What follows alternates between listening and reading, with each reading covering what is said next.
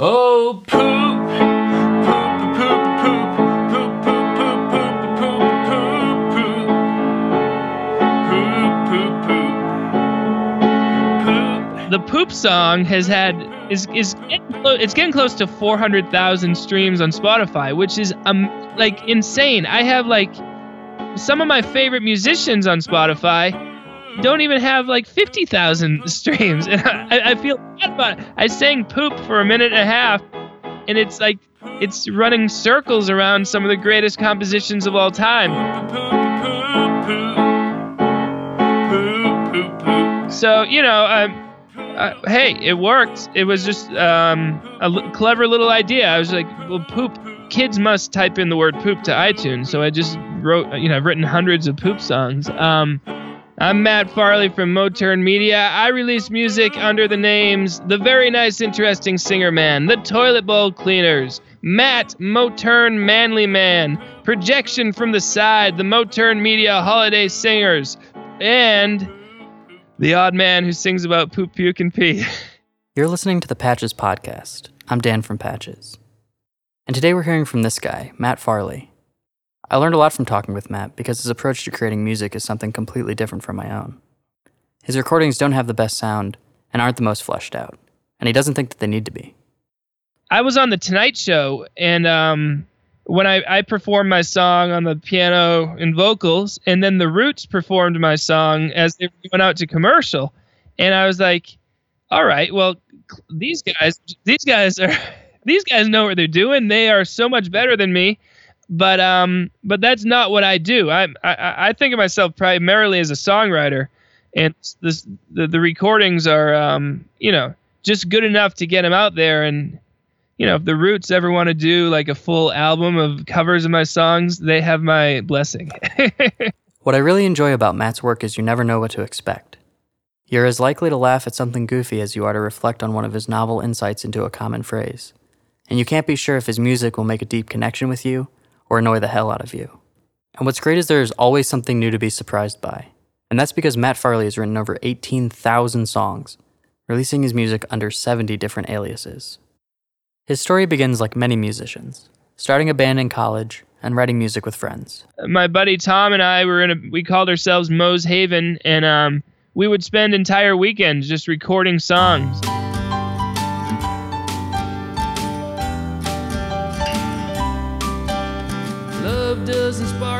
Sun is bright. It's made for rainy days. It's made for foggy nights. And we we it was so much fun. College ended, and usually you just like uh, move on. But I was like, I don't want to move on. I want to keep doing this. Um, and so we kept doing it. You know, we'd meet up, uh, you know, at least once a month or so, and have these crazy songwriting sessions. And um, you know, the the only people who'd listen to it would be pe- our friends if we forced them to listen to it. So even back then, Matt was thinking of crazy schemes to get ears on the songs he was writing. I would volunteer to drive people to the, to the airport just so I could get them in my car and I could force them to listen to it and I could try to gauge their reaction to, to, to the songs. And he carried on this mindset when digital distribution came around and changed how he was able to reach people with his music. And then iTunes happened like 04 and I decided I d- discovered that, that like anyone can release an album. I was like, "Wait, just anyone can do this? There's there's no one stopping us. This is crazy." So we put out all our albums. Um, we, we ended up having 25 albums and um, Looking over the response to all these releases, Matt made an observation that ended up becoming a turning point in his songwriting career. I noticed uh, that no one was buying them except for when we wrote really weird songs, you know, with weird titles. Um, specifically, if you had like the an animal or a celebrity or food, and it was like, oh, people are typing weird words into iTunes, and most songs are just about love. There's not a lot of songs about um, monkeys. And I was like, you know what?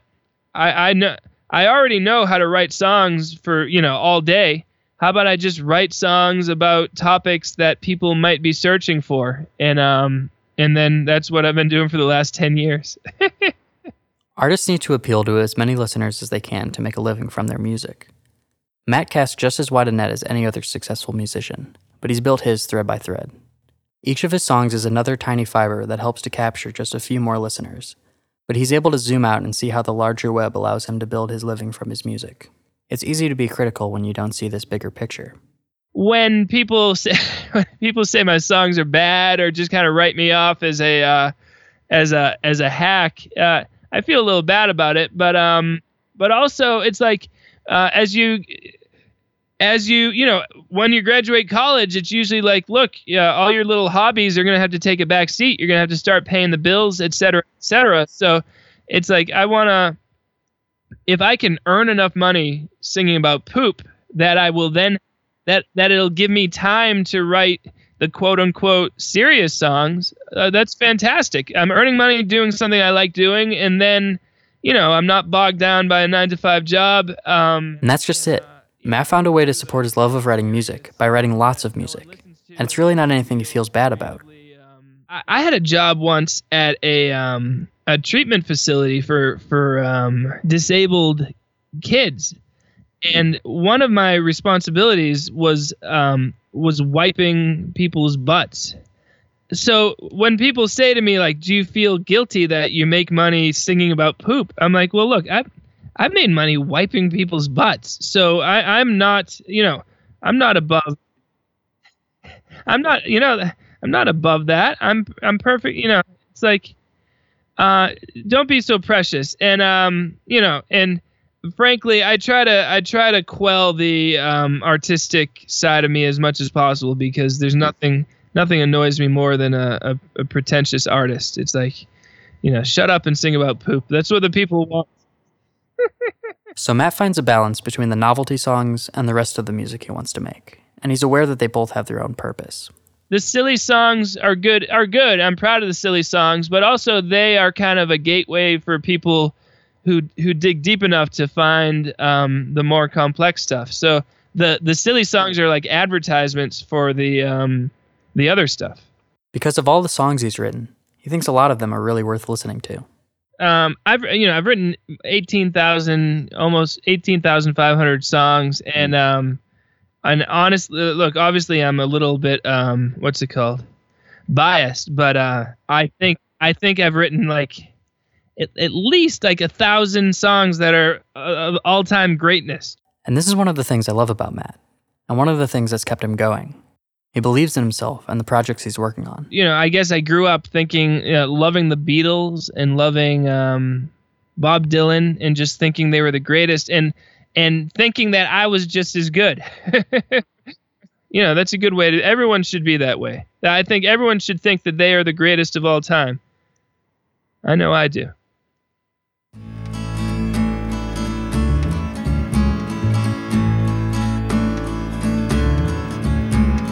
I'll be so emotional that you just wanna puke.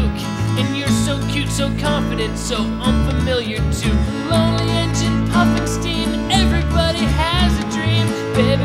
Baby, baby, baby, can I be in yours?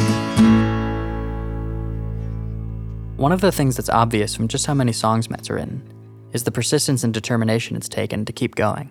I mean, uh, a lot of people totally would have quit. I mean, most people would have quit after college. You know, just like, oh, you know, you made some fun songs with your your buddy in college. I mean, now get uh, on with your life. But I was like, no, we didn't just make some fun songs.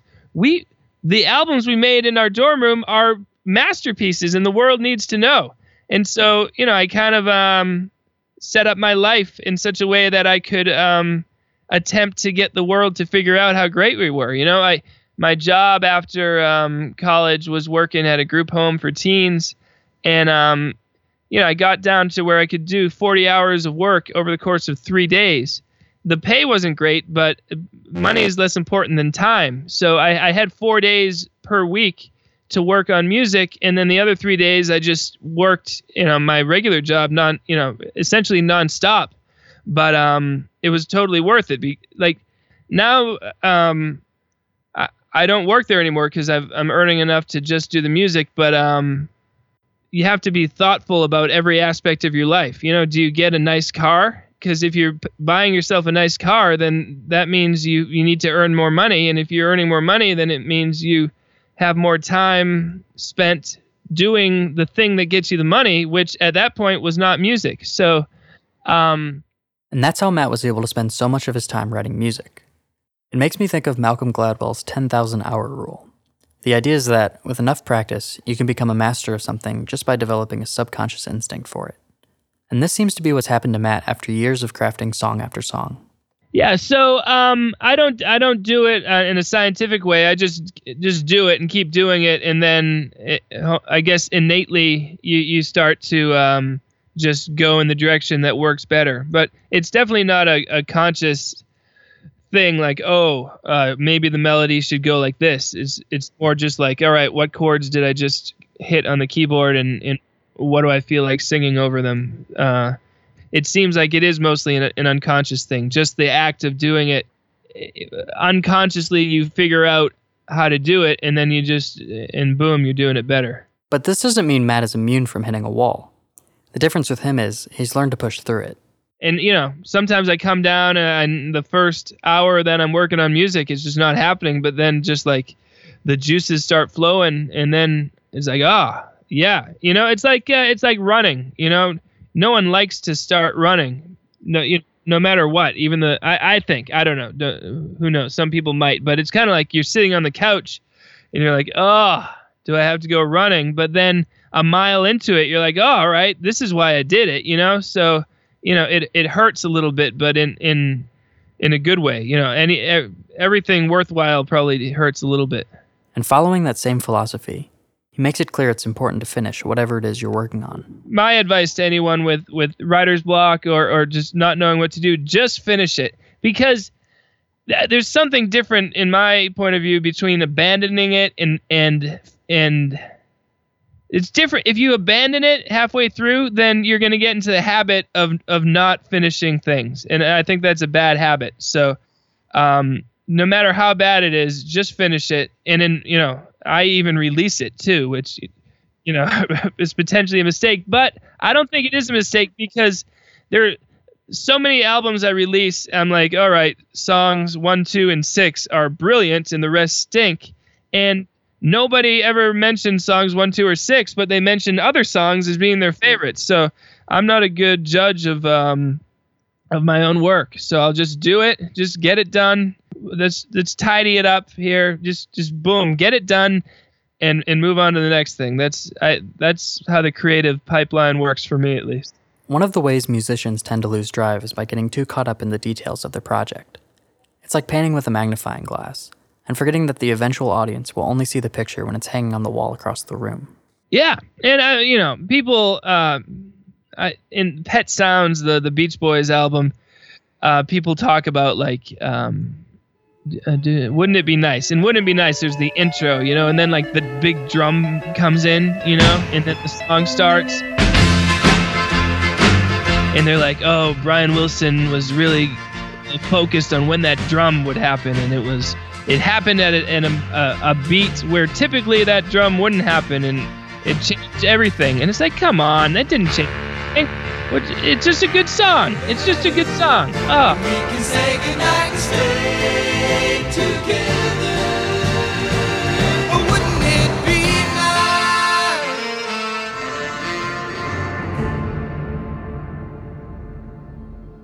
Matt might take this philosophy to the extreme, but he makes a point I think we as producers seem to often forget.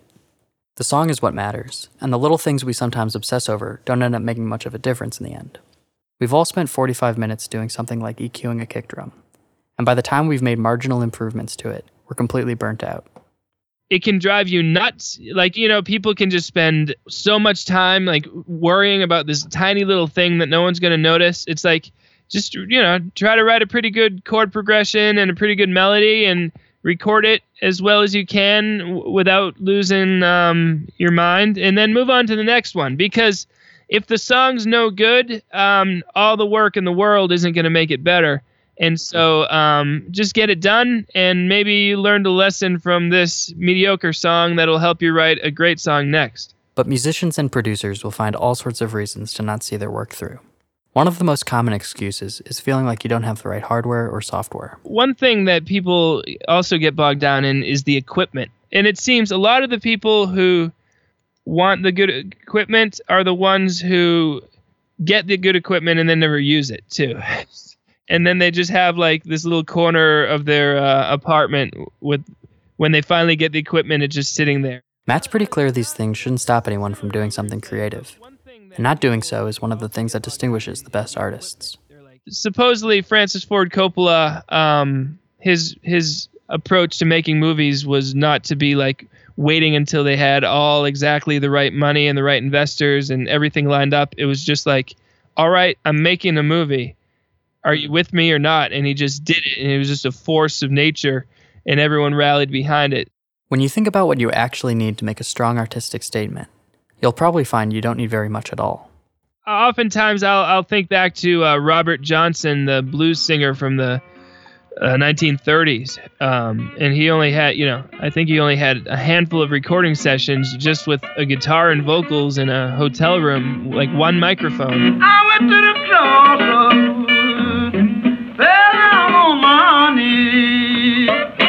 Um and that music is outrageously influential and you know incredibly low low fi so um you don't have to be perfect. And frankly the more perfect it gets um you know the less interesting it gets often. Um perfection is a little bit dull.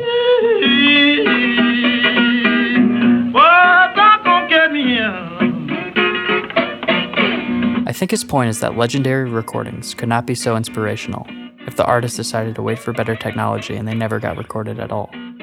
Great songs are great in spite of and often because of these constraints, and songwriters can't afford to get too wrapped up in what they don't have. I get I get frustrated um, when I see people. They're like, I can't be a songwriter until I have the right equipment. And frankly, uh, your phone is is better technology than uh, a lot of people were using um, 25 years ago. You know, I was I was doing stuff on on tape, you know, and it sounded horrible. If you know, versus if you're recording yourself with your phone, it's to sound better than Robert Johnson's uh, recordings from the 1930s, and those things are the, like the greatest things ever. So, a lot of people are just like sitting there, like, well, if I if I can just save up enough to afford this really great program and this uh, great microphone and this great blah blah blah, then I can be a songwriter. And it's like, no, you you you probably have a phone that has like the voice memo app, so you know use that or just use a tape recorder or something The point is, don't make excuses to avoid writing and recording songs if that's what you want to do. After all, a recording is like a time capsule of your ideas that will last forever. But then again we're all just ants you know building a little ant hill that's then going to be blown away by the wind so ultimately everything is is fleeting but you know don't wait just do it get started um we're to be to be dead soon so sing sing as many poop songs as you can before that happens Jason is the man. Jason Avant has got great hands. Jason Avant says, I want to catch a lot of balls, yeah. Jason Avant is a great, great, great, great receiver for the Eagles. He's Jason Avant, he's a fine man, I like him a lot. Oh, oh, Jason Avant, he catches everything that gets thrown in his general direction. He's a tremendous athlete. This episode was produced by me, Dan Helsey, and Pierce Porterfield, with help from Jim Young and Lily Moore. Special thanks to Matt Farley for agreeing to talk with us. You can learn more about Matt and hear the songs he's written by visiting moternmedia.com. The link is in the show notes. The Patches podcast is a project of Patches.zone, a website dedicated to creating resources for music producers. If you're looking for sample packs, Ableton Live tutorials, or music production guides, go check out our page. Be sure to subscribe on iTunes or wherever you get your podcasts to get all of our next episodes. Thanks for listening.